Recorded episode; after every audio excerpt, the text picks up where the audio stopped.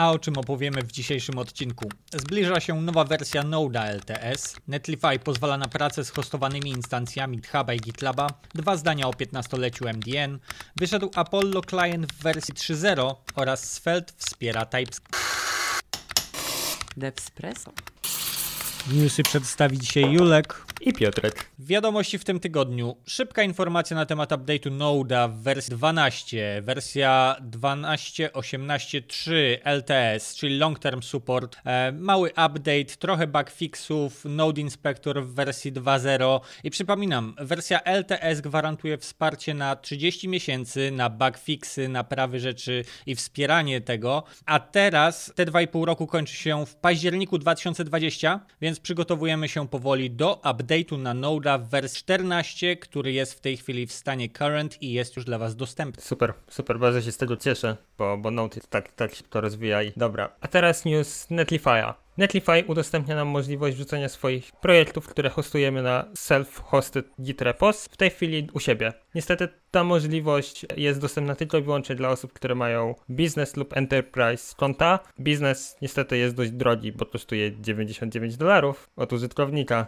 E, enterprise nie znamy ceny. Trzeba się skontaktować z Netlifyem. Tak czy siak możecie już w tej chwili sobie postawić webapy tam. Netlify jest super miło, że dostarczają kolejne usługi, ale w tym przypadku, kiedy wchodzi to za tak duże pieniądze, to myślę, że jeszcze nie jest dla nas dostępne za bardzo i warto zaczekać, aż odpuszczą i pozwolą maluczkim również korzystać. Jak najbardziej. No to świetnie. Okay. super artykuł na MDN, 15 Years Anniversary. W artykule Chris Mill, czyli Content Team Manager od Mozilla, opisuje, jakie zmiany wprowadzili w ciągu ostatnich pięciu lat i jak to wpłynęło na ich rozwój. Jak to się stało, że mają 15 milionów wejść na miesiąc, e, jak zbudowali bazę Compatibility Database, jak stworzyli ścieżki dla początkujących i tym podobne rzeczy. Bardzo ciekawy, miły artykuł opisujący dokładnie zmiany, jakie się pojawiły w przeciągu ostatnich pięciu lat, jak doprowadzili do takiego rozrostu naszego kochanego MDN. A przy okazji dowiedziałem się jeszcze, Piotr, nie wiem czy wiesz, ale mają świetny swag store. Widziałem. Widziałeś, jakie tam są rzeczy? I, i się zastanawiam, czy sobie nie kupić czegoś. No ja też patrzyłem, naprawdę ładne rzeczy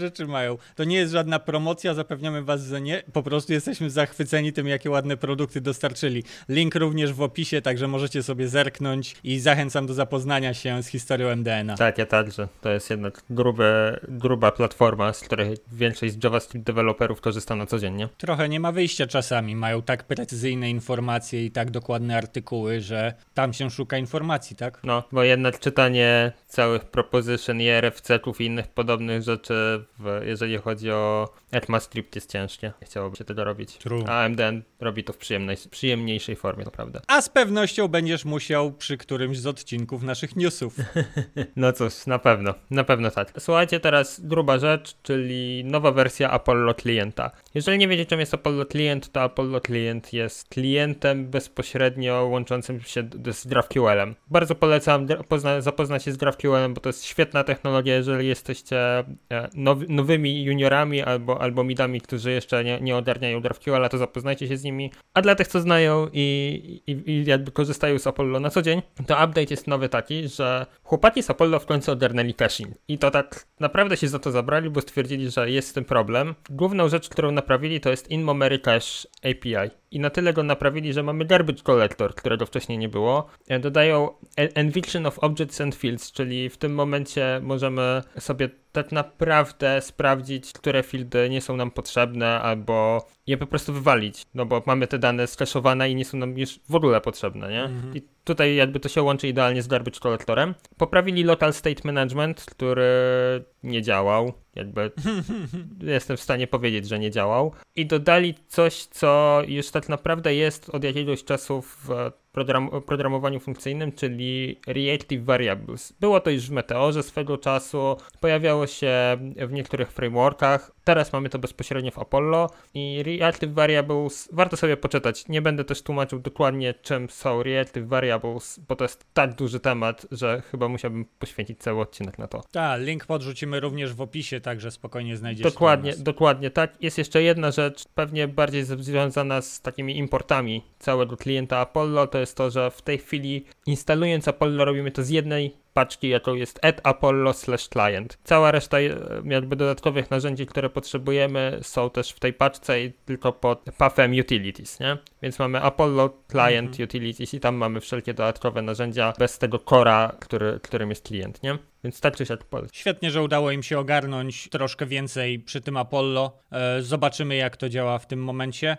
Jakby paczka jest bardzo często wykorzystywana, chociażby przeze mnie i przez Piotra w projektach. Mam nadzieję, że nam to trochę pomoże z debugowaniem i z działaniem tym Apollo. A swoją drogą bardzo podobny news w tym temacie przyszedł od Svelte. E, Svelte tydzień temu, biblioteka do budowania frontendów, turbo szybka i zyskująca troszkę na popularności, wprowadziła w wersji 3 3.24.0 wsparcie dla TypeScript. I też tutaj przebudowali na przykład całe rozszerzenie wspierające TypeScript, że teraz naprawdę jest wsparcie w, w Svelte zawarte, a nie na zewnątrz przy pomocy różnych dodatkowych paczek czy ustawień. Więc zintegrowali, tak jak wspomniałeś tutaj przy Apollo, zintegrowali to rozwiązanie, wszystko jest dostarczone z jednej paczki i troszkę wygodniej. Wiemy, że Svelte nie cieszy się największą, największą popularną, ale no jednak troszeczkę zyskuje i mamy około 5%, 6% na rynku projektów budowanych Feld.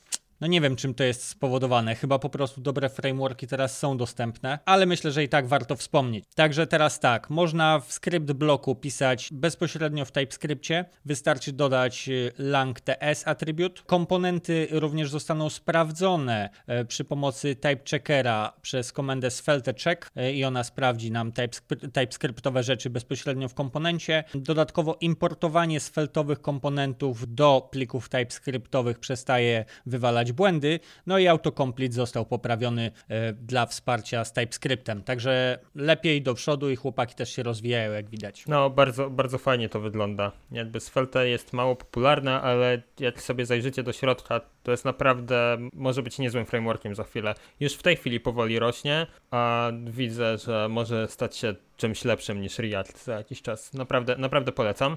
No, jeszcze ciekawa rzecz właśnie z tego, jak tak chwilę tutaj rzuciłeś tym skryptem, a script block może mieć lang test, mm sobie pomyślałem, że to by był fajny, fajny taki update do całego HTML-a, nie? jakby on obsługiwał mm -hmm. TypeScript i przeglądarki już by default, nie?